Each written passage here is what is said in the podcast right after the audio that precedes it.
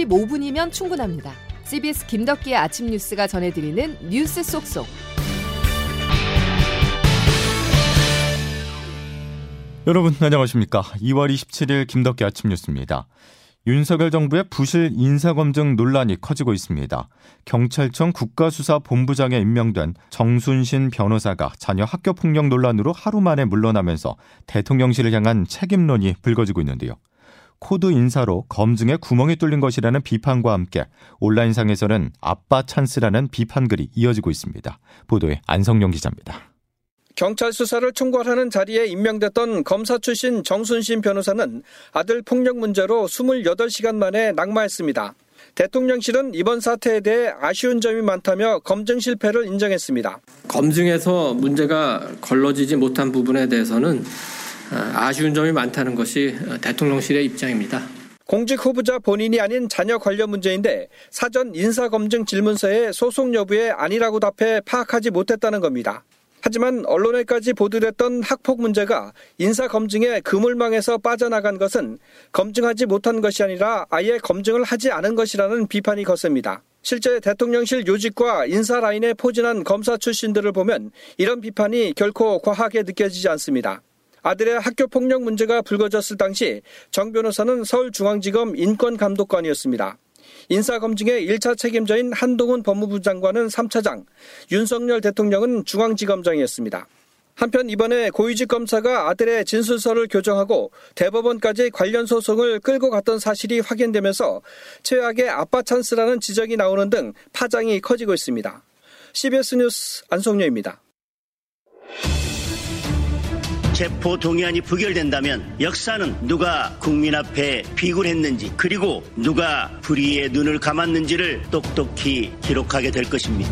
특권을 포기하고 영장 심사를 받는 것이야말로 그 말에 책임지는 행동입니다. 정의당은 이번에도 그간 체포 동의안과 마찬가지로 판단할 것입니다. 정말 강도와 깡패들이 날뛰는 이 무법천지가 되면 당연히 담장이 있어야 되고 대문도 닫아야죠. 매우 부당한 구속영장 청구라고 이미 통의를 모은 우리 민주당 의원들은 단호하게 표결까지 임할 것입니다. 확고한 친명 의원들 말고는 의원들 속내가 참 복잡합니다. 민주당 이재명 대표 운명의 날이 밝았습니다. 오늘 오후 국회 본회의에서 이재명 대표의 체포동의안 표결이 진행됩니다. 민주당은 압도적인 부결을 자신하고 있는데요. 하지만 표결 이후 여론에 따라서 이 대표 거취에 대한 논란이 일 것으로 보입니다. 백담 기자입니다.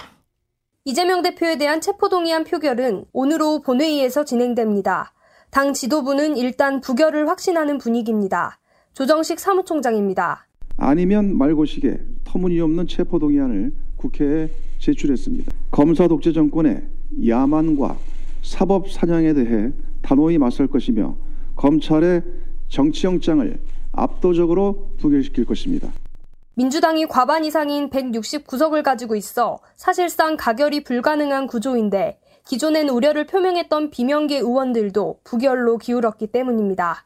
검찰의 최근 수사를 야당 탄압으로 규정한 만큼 대표를 검찰에 순순히 내줄 수 없다는 판단 때문입니다. 실제로 대표적 비명계로 꼽히는 서른 의원도 지난주 의원총회에서 공개적으로 부결에 투표하자고 밝혔습니다. 문제는 부결 이후입니다.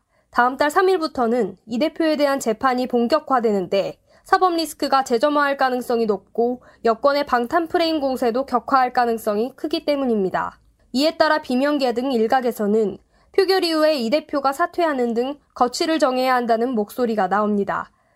CBS 뉴스 백담입니다. 이재명 대표의 체포동의안 표결에서 또 하나 관심은 한동훈 법무부 장관의 입입니다. 한 장관은 직접 이 대표의 구속 필요성을 국회의원들 앞에서 강조할 예정인데요. 이탈 표심에 영향을 줄지 주목됩니다. 김태현 기자의 보도입니다. 표결 직전 국회 본회의장 단상에는 한동훈 장관이 직접 오릅니다. 국회법에 따라 이 대표의 구속 필요성을 설명하기 위해서입니다. 앞서 한 장관은 지난 연말 같은 당 노웅래 의원 체포동의안 표결 과정에서 새로운 증거를 언급해 파장을 불렀습니다. 노웅래 의원이 청탁을 받고 돈을 받는 현장이 고스란히 녹음되어 있는 녹음 파일이 있습니다.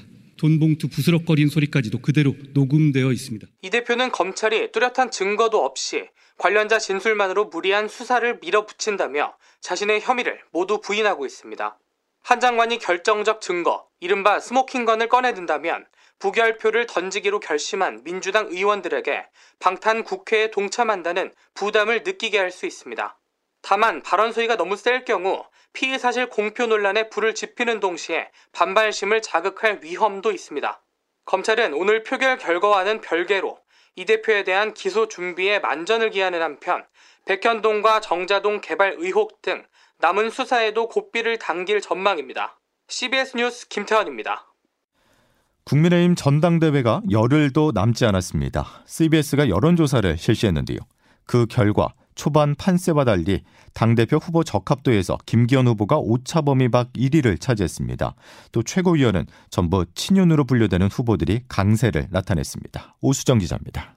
국민의힘 지지층을 대상으로 실시한 차기 당대표 후보 적합도 다자조사 결과에서 김기현 후보가 1위를 차지했습니다. CBS가 조원 CNI에 의뢰해 지난 24일부터 어제까지 3일간 국민의힘 지지층 613명을 대상으로 조사한 결과 김 후보는 49.3%의 지지를 얻었습니다. 안철수 후보는 24.1%를 기록해 김 후보와의 격차가 2배 가까이로 벌어졌지만 김 후보가 과반을 넘기지는 못했습니다. 천하람 후보는 12%로 3위를, 황교안 후보는 10.7%로 4위를 기록했습니다. 양자 대결에서도 김 후보는 모든 경쟁 후보들에게 20%포인트 이상 앞서며 1위로 집계됐습니다. 최고위원 후보 적합도 조사에선 친윤계로 분류되는 민영삼 후보가 16.4%로 가장 높은 지지율을 기록했습니다. 이어 조수진 후보가 15.9%, 김재원 후보가 12.7%, 김병민 후보가 10.3%로 당선권인 4명 안에 모두 친윤 후보들이 진입했습니다. 반면 비윤계로 분류되는 허은아, 김용태 후보는 하위권에 머물면서 차기 국민의힘 지도부가 당내 주류 세력인 친윤들로 꾸려질 수 있다는 전망이 나옵니다. CBS 뉴스 옥성입니다. 이번 여론조사를 요약한다면 여당 내 주류가 친윤 중심으로 재편될 가능성이 높다는 것인데요. 초반 기세는 온데간데 없이 양강 구도에서 밀린 안철수 후보, 여론을 뒤집기 위해 김기현 후보를 향한 공세를 이어갔습니다. 조혜령 기자의 보도입니다. 기존 양강 구도가 일강 체제로 바뀌면서 김기현 후보 측은 굳히기에 들어갔습니다. 야당은 물론 당 내부에서도 제기하고 있는 울산 땅 투기 의혹에 대해 명백한 가짜 뉴스라며 강경 대응에 나섰습니다. 저를 포함해서 민주당 인사들, 우리 당내 인사들 가운데 누가 거짓말하고 있는지 철저하게 수사해 주시기 바랍니다. 법적 책임을 반드시 물을 것입니다. 반면 안철수 후보는 김기현 후보와 대장동 이슈를 함께 묶어 추격의 동력을 마련하는 데 힘을 쏟고 있습니다. 대장동 사태 일으킨 이재명에게 펴줄 수 없어서 정권 교체가 됐습니다. 김기현 후보가 대표가 되면 우리가 국민들 대표 제대로 받을 수 있겠습니까? 3위로 올라선 천하람 후보는 핵심 당직자를 수도권과 험지에 공천하겠다며 연일 선명성을 강조했고 윤핵관을 포함해서 당으로부터 많은 혜택과 권한을 받은 사람들은 오히려 앞으로 나서야 합니다. 울산 땅 의혹을 처음 제기한 4위 황교안 후보도 김기현 후보의 사퇴를 촉구하며 일강 체제를 흔들고 있습니다. 결선 투표까지 이어진다면 후보들의 합종 연행이 가능한 데다 3, 4위권과 2위의 격차도 점차 줄고 있어 전당대회 막판까지 후보들의 경쟁은 더욱 치열해질 전망입니다. CBS 뉴스 조혜령입니다. CBS의 이번 조사는요, 지난 24일에서 26일 전국 만 18세 이상 성인 남녀 1,535명을 대상으로 ARS 여론조사 방식으로 실시했습니다. 응답률은 2.7%였고, 표본 오차는 95% 신뢰 수준의 플러스 마이너스 2.5%포인트였습니다. 자세한 내용은 중앙선거 여론조사 심의위원회 홈페이지를 참조하면 됩니다. 자, 연초부터 난방비에 이어서 버스, 지하철 등 대중교통비 인상이 거론되면서 서민들 얼굴에 주름살이 깊어졌는데요. 여기에다 소주 한 병에 6천 원이 될 거란 전망까지 나오자 정부가 제동을 걸고 나섰습니다. 양승진 기자의 보도입니다. 정부가 식당 업소에 소주값 6천 원 시대를 막기 위해 주류 업계에 대한 실태 조사에 착수했습니다. 소주의 원재료 가격인 타피오카 가격과 주정 제조 과정에 필요한 에너지, 병 가격 상승 등 여파로 주류 업계가 소주값을 인상할 움직임을 보이자 정부가 조사에 나선 겁니다. 음식점이 통상 천 원 단위로 주류 가격을 올리는 점을 고려할 때 이번에 또 한 번 소주값이 인상되면 상당수 음식점 가격이 병당 6천 원이 됩니다. 앞서 추경호 부총리 겸 기획재정부 장관은 국회 기획재정위원회 전체 회의에서 업계의 가격 인상 자제를 촉구한 바 있습니다. 소주 등을 포함해서 우리 국민들께서 정말 가까이 즐겨하는 물품입니다. 각계의 협조가 굉장히 필요합니다. 기재부는 원재료와 제품 공정에 필요한 에너지, 병 가격 상승 등 소주값 인상 요인을 살펴보고 있습니다. 주류업계를 담당하는 국세청도 주류업체들과 비공개 간담회를 열고 소주값 인상 자제를 설득한 것으로 전해졌습니다. 정부는 업계에 최대한 협조와 설득을 구하면서 유통과 가격 결정 구조를 점검해 주류 가격 인상에 사실상 제동을 걸 수 있는 방안을 찾을 것으로 보입니다. CBS 뉴스 양승일입니다. 요즘 같은 불황은 노숙인들에겐 더 큰 고통입니다. 굶주림의 연속인데요. 박창주 기자가 끼니 해결이 어려운 노숙인들을 만나봤습니다.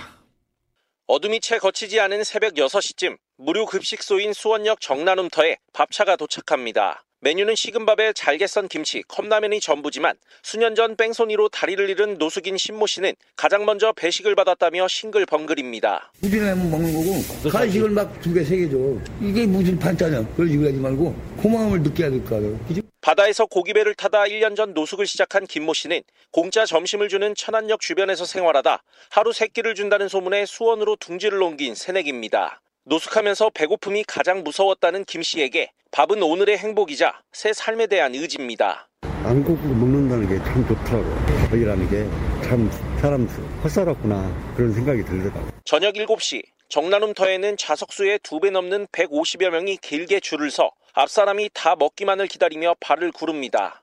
수년 전 노숙촌을 벗어난 뒤 가족에게 외면당한 한 70대 여성은 밥 한 끼에 온정을 잊지 못해 아직도 이곳을 찾습니다. 밥 주는 거 좋죠. 형제도 밥 안 주는데. 재료값 오르고 지원금도 한 푼 없지만 굶주린 노숙인들의 손을 잡은 이들은 오히려 더 퍼주지 못해 미안해합니다. 더 하고 있어요. 옛날보다 더 못 먹을 것 같아서 과일도 더 추가했고. CBS 뉴스 박창주입니다.